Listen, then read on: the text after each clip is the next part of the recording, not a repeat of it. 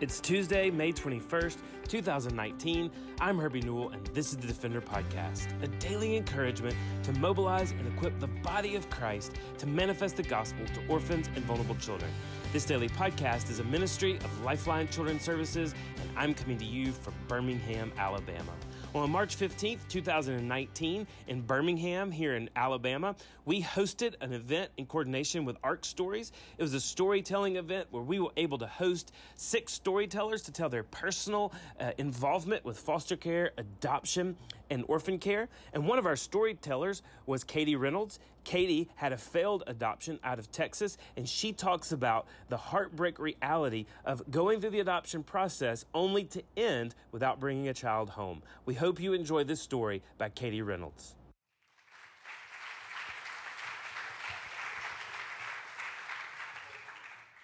Love always trusts, always hopes, and always perseveres. Love never fails. Those words back in the beginning of this process of learning all about love back in 2010 had as much depth to them as a Hallmark movie is at Christmas time. And I'm sorry for all you Hallmark movie lover people, but they're pretty bad. Um, so I remember in 2010, my husband and I were working in campus ministry, and we were at a conference. And I remember the room was huge, and there were over a thousand college students with us, and we were watching a video of, of mission work being done, uh, working with kids and serving them. And I just remember feeling just all the feelings. And I lean over to my husband, Neil, and just whisper, We've got to do something. And it was one of those we were connecting, and he was thinking the same thing. And so, this love thing I was learning, it actually will move you with such force, like you have to take action. And so, we did in adoption.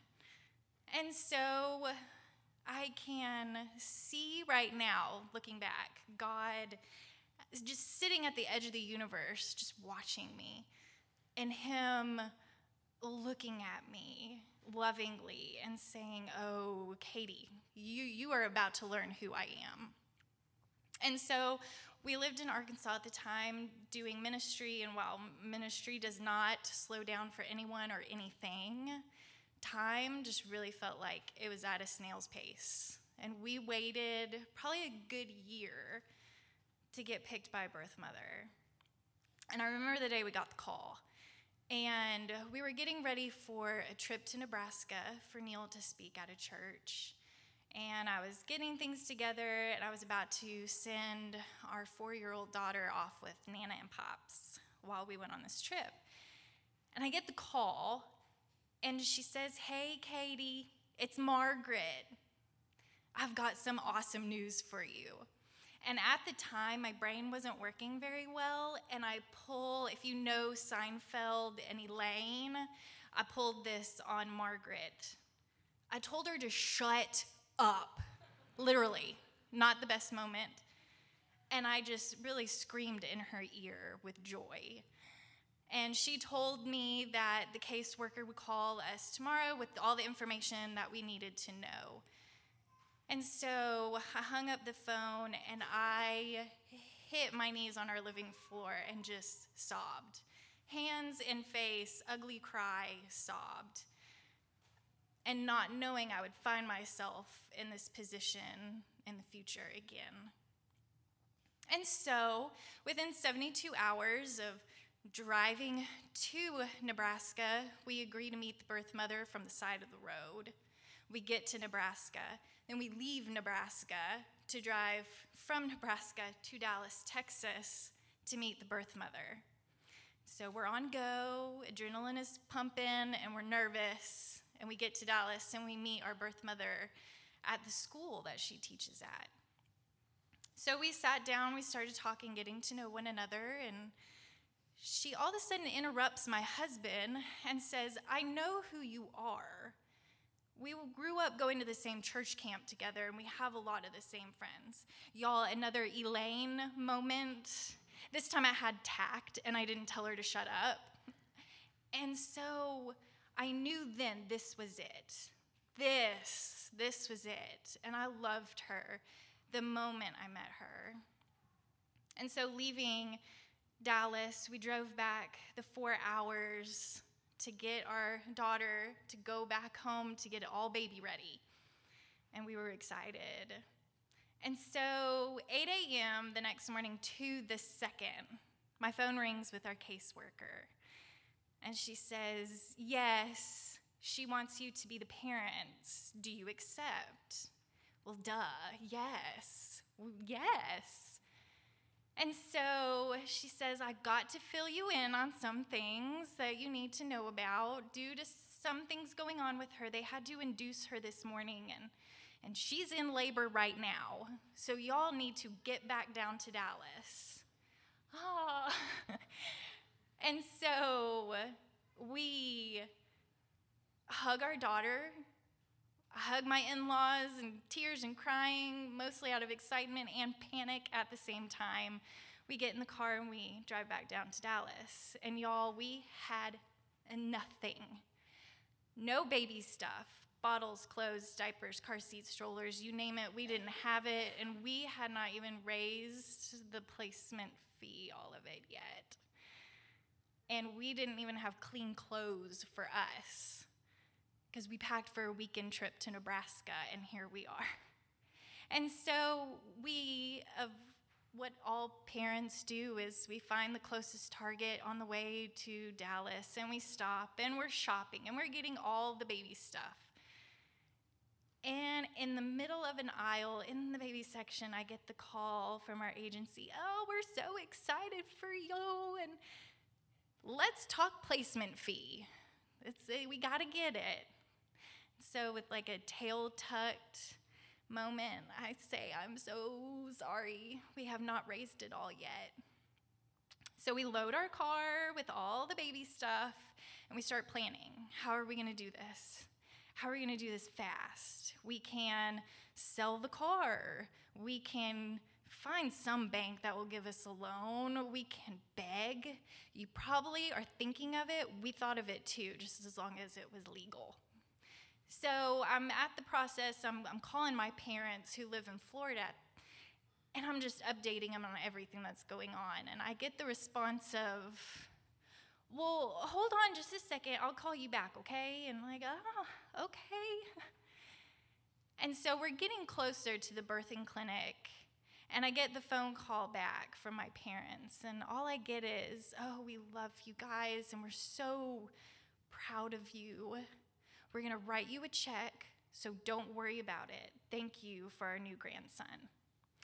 And the tears filled the car, along with the diapers that I bought that were going to be too big for him, anyways. And so we finally pull up to the birthing clinic. And it's just down the road from Baylor University Hospital in downtown Dallas. And as we walk up to this Victorian house turned clinic. We're walking up these beautiful southern porch with a swing and all of the glorious southern charm it had, and we thought, "Who this is going to be interesting." And so we walked up the porch and we walked through these big, beautiful wooden doors. And through the doors, we're greeted with a welcome desk. And on the side of the welcome desk is this beautiful wooden staircase. And all the way up the, the staircase on the wall were these adorable, tiny little footprints of babies' feet that were dipped in ink and placed all along the wall with their sweet names and their birthdays. And y'all, that place was so quiet. And we waited like, is anybody actually here? What should we do? So finally, it was one of those moments where you yell out, hello. And a quirky little nurse pops out and greets us and informs us, yes, the birth mother is in what looked like like a master bedroom. And so we waited. And we waited in the parlor. Then we moved to the front porch and sat on the swing and even greeted the FedEx delivery guy. And at one point, Neil needed to use the restroom, so he went, in he went upstairs. And so while he was in, I decided I'll go in and just wait there. as I sat down, the midwife is yelling at me, like, It's time, mom, you need to come in here. So I'm herded into this master bedroom, and they lead me into the bathroom, of all places. And I turn the corner and I see her squatting at the edge of a soaker tub. And I am not a medical person, but I am looking and I see a little human coming. Like, this is not normal. This, this is not normal. Somebody get her to the bed. So they get her to the bed, and by the time midwife's yelling for Neil, where is he? Come on. So they herd him in. And at that point, I think I blanked out. Now I know what men feel like in labor delivery rooms, because I felt it. Because I remember there was a baby now, and a nurse handing me scissors saying, cut in between here and here, and me literally telling myself, don't throw up, Katie, just don't throw up. Oh, and he was born. Palmer Landon Reynolds. Oh, and he was beautiful. Just head full of dark hair and just, oh, love sprinkled with a little chaos and panic because I didn't know what to do next. And so we were new moms and dads, and we had a son, and now we're sitting in downtown Dallas traffic with a six hour old baby in our car and trying to get to the hotel for the union of our daughter and her brother. And that union was the sweetest thing, and it made all of everything worth it. And so we stayed in Texas for about two weeks. And I can guarantee you it was about as fun as a slumber party at the DMV would be like. it was not fun. But finally, we got to go home. And love always trusts. And we knew with this adoption there were some really scary situations. There were some risks with the birth father. But again, love always trusts. So we got home and new normal started kicking in and everything felt really great and felt like time was on our side and we had 10 days left before everything was finalized and we were just really excited.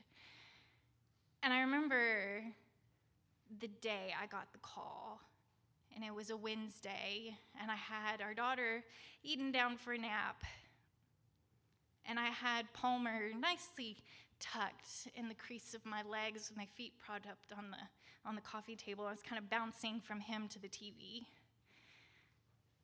And Neil calls and he's, I'm so sorry, Katie, I'm so sorry.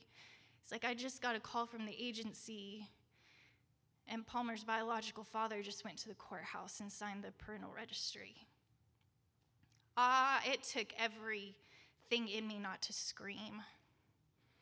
And so this time I found myself sitting on the couch just sobbing with my hands cradling my face, but this time it was going to be over the son I was going to have to give away. And so we fought. Oh, so many people fought for us. Countless lawyers, our agency, even the birth mother fought for us. But it just didn't work. And so I remember the agency saying, you know, we'll be at the house at 9:45. And I did not sleep that night. I had him next to me in his little rocking cradle deal, and I pretty much just stared at him most of the night. And so morning came, and I felt it was weird. I had a lot of feelings, a lot of feelings.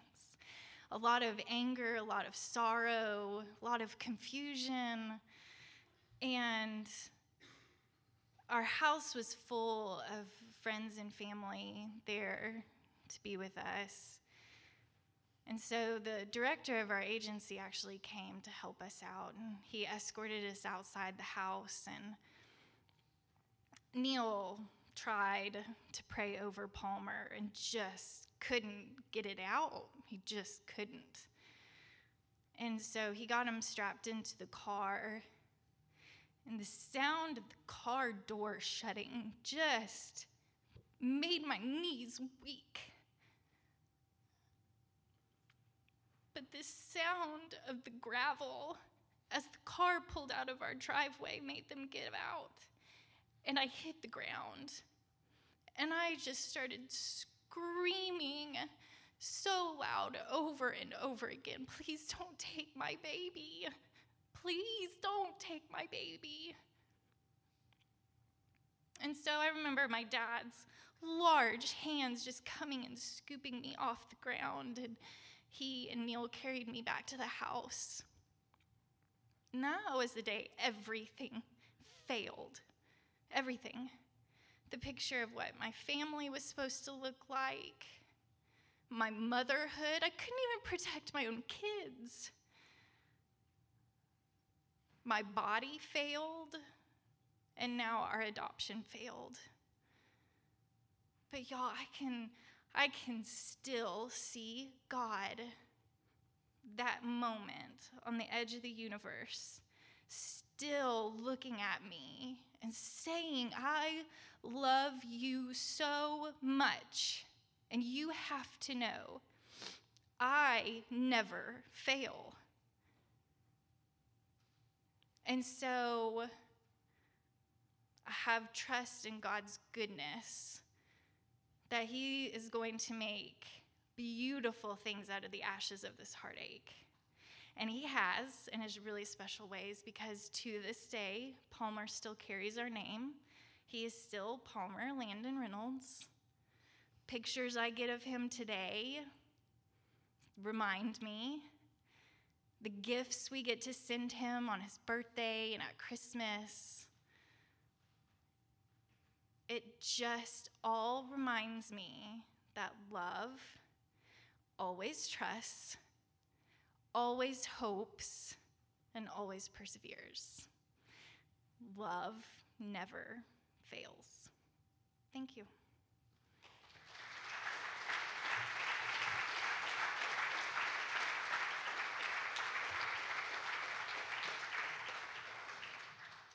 Well, hopefully, you've been encouraged by Katie's testimony, and we hope that you have enjoyed all of the ARC stories. Katie's story actually concludes the six week uh, special that we've had of these ARC stories. We hope you've enjoyed each and every one of them and hope that you can join us next year for the live event that will be held in March of 2020. Well, thanks for listening to Defender Podcast. For more information or to connect with me, please visit herbienewell.com. To partner with Lifeline, visit lifelinechild.org. Follow us on Twitter, Instagram, or Facebook by searching for Lifeline Child. You can email us directly at info at lifelinechild.org. Beloved, will you allow God to use the gospel through you to impact the life of a child? Please contact us because we are here to defend the fatherless. We'll see you again tomorrow for the Defender Podcast.